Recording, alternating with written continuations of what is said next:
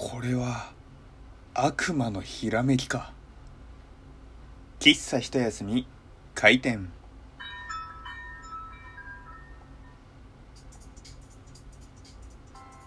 はい皆様ごきげんよう喫茶一休みゆうさとでございます。急に寒くなりましたね。まあね、えー僕が寒くなりましたねなんか言ってもね、えー僕以上に、えー寒い方々ね、寒波がやってきてるっていうね地域もあるのでこんな寒さでねたじろいでんじゃねえよっていう感じですけれども僕自身も何て言うんでしょうあの何度も言ってる通り実家が北海道生まれも育ちも北海道なので結構寒いのには自信があったんですよ。寒いものに慣れている自信。ねそれこそマイナス10度15度あの地域によってはマイナス2 3 0度とか行くところもね、えー住んでいたことがあったので何て言うんでしょうね。俺はこの日本において寒いところだったら生きていける。そんな風にね思ってたことがあったんですよ。で実際に、えー関東に出てきまして。で関東に来て冬初めて過ごした時あ俺ダメだこれ死ぬみたいに感じたんですよ。っていうのもあの北海道まああと、えー東北とかの家もそうかもしれないんですけれどもそもそも家とか作りが暖かいんですよ。こうね、えー窓ガラスとかも2030度かでねあったりして根本的に多分ね、えー西側の人たちと、まあ、西側っていうかもう言っちゃうと本州の人たちと作りがね違うんですよきっと。でえなおかつ向こうの場合超モフモフしてるものをね着て過ごしていたんですよ僕。えダウンジャケットの下にさらにいろいろ着込んでであと靴とかね足元もめっちゃねいろいろ防備して、えーやっていたのでそりゃ寒さしのげるわなって感じですよねでまあこっちで、えー上上京してこの関東周辺に住んで、えー冬来て。で変にモコモコしすぎるとそれは暑いけれどもかといって秋服とかじゃもちろんね寒すぎるしみたいなすっげえ中途半端。で家は家で変に薄いから常にやっぱりなんかエアコンとか暖房つけてないと寒いしみたいな感じでね。なんか結局寒さに勝てないんだな人間ってっていうふうに思いましたね。でこうさ真冬に、えー北海道の人たちとかさまあ北海道の人たちというか北海道の JK ですよ JK 女子高生。すっげえミニスカなの。マジかよお前らって思って。んであのー高校時代の時はなんだろうね僕自身も、えー正直、え学校の制服とかであの行ってその上からちょっとねダウンとか着てたくらいででもえささ寒くねえしとかね、まあ、強がることできてでまあ同級生とかもね別にスカートで、えー別に来ようが何しようが全然違和感なかったんですよ。ただえーまあこっちというか、まあ、本州に出てきてで冬休み大学の冬休みとかあと会社ね、えー会社員になってからも、まあ、冬に休み取って実家に帰ったりしてその女子高生の姿見るといやいやいや君たちそれ辛いでしょうって思ってね。今になってわかるあの子たちの凄さみたいなね感じがありますよね。まあねまあおしゃれは我慢だなんて言いますけれども。ね健康のためにはそこまで我慢しなくていいのになんていうふうに思いますけれども、えーこの番組を聞いている方でもし北海道の女子高生の方いたらね、えー健康には気をつけてくださいね。というねすっげえニッチな層に向けたコメントですけれども今日話そうとしていたのはそういう話じゃなくて前置き長えな。今さあのとあるニュースが話題になってるじゃないですか。あのーファミレスとか某飲食チェーン店とかのね、えー不適切動画迷惑動画またの名を犯罪動画って言いますけれどもあのなんだろう別に僕こう社会派的なラジオトーカーでもないしそこまでねもう頭よく社会に切り込むなんてことはしないので全然そういうものを深くあの突っ込む気はないんですけれどもいわゆるそのバカた、まあ、僕の時代はツイッターで結構ねバカなことを、え写真とか投稿する人いて、まあ、バカったバカったなんて言いましたけれども今インスタとか結構動画スタイルでね、えー、上げることがあるじゃないですか。だからまあバカったがなくなってもね、えー、いやまあありますけれども結局時代は変わらないんだなというふうに思ってたんですよ。ただこう動画例えばその飲食店の厨房の中で、えー、なんだろうね何かをやりましたとかっていう動画が上げられて、えー、で結局従業員は解雇になって、えー、なんか会社も、えー、刑事民事訴訟を起こして信頼回復会社としての信頼回復するぜみたいな、ね、動きがね、えー、あってまあはーんと思って見てたんですけどこれ逆に捉えればあの信頼を失墜させることできるんじゃねって思ったんですよ。いわゆるお店を潰せるんじゃねって思ったんですね。っていうのも例えば僕がね A 社のえー、なんだろうななんだろう A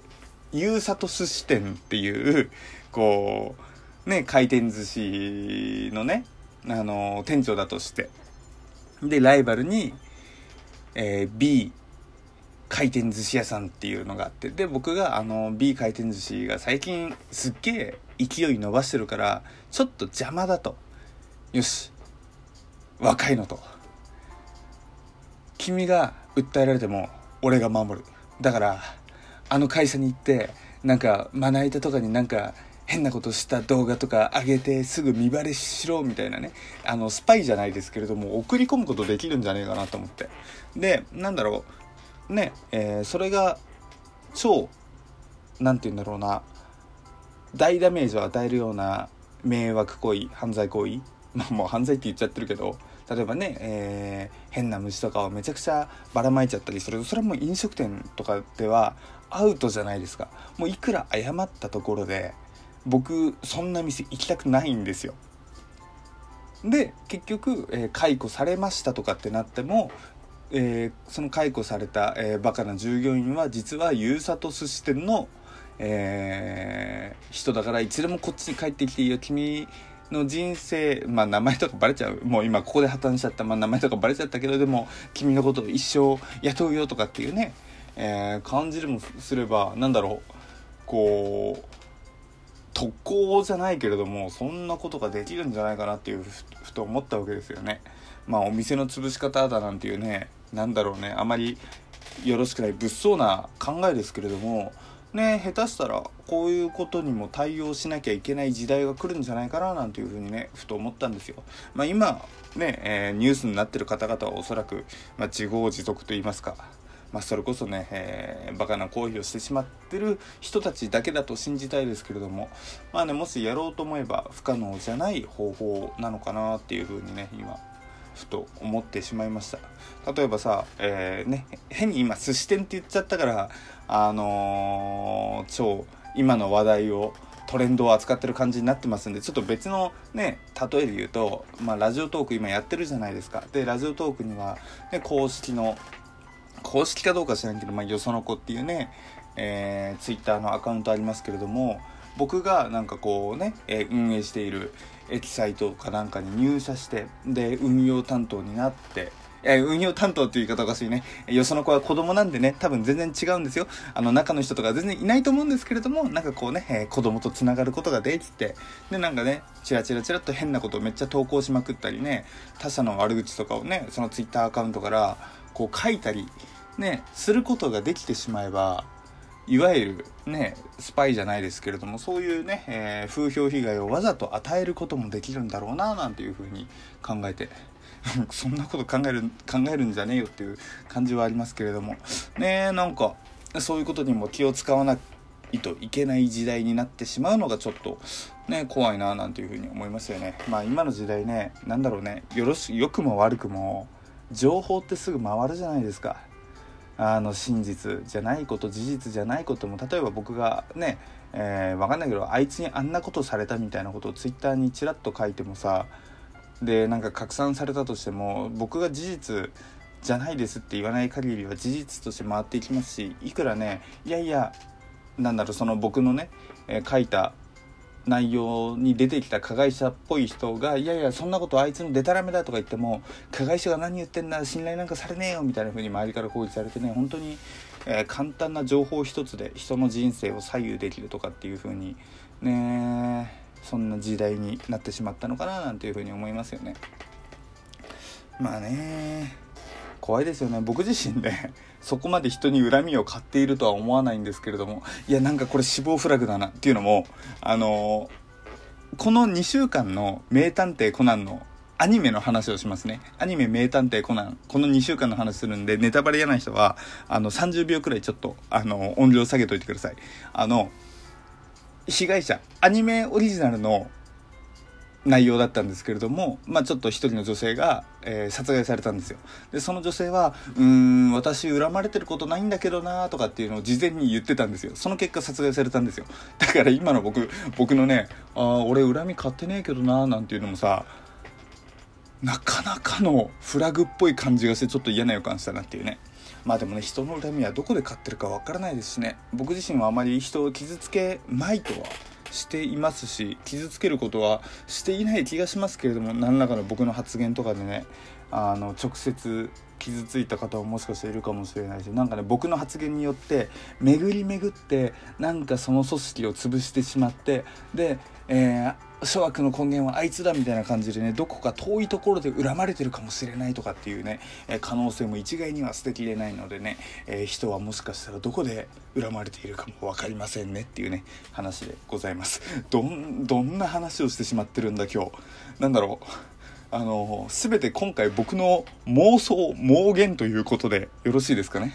あの妄想妄言会っていうのもなかなかないですけれどもまあね、えー、世の中こんなんじゃございませんよ、えー、素敵な人、えー、心がね、えー、綺麗な温かい人ばかりでできている、えー、この日本で育って、えー、住んでいることに 僕は感謝しています。なんだろうこのオチもなかなか嘘っぽいな。いやまあでもね、えー、今得る幸せというのは、えー、感じながら今日の喫茶一休みはこれで閉店とさせていただきます。今日のはあくまでも妄想妄言ですからねゆうさとでした。またね。バイバーイ。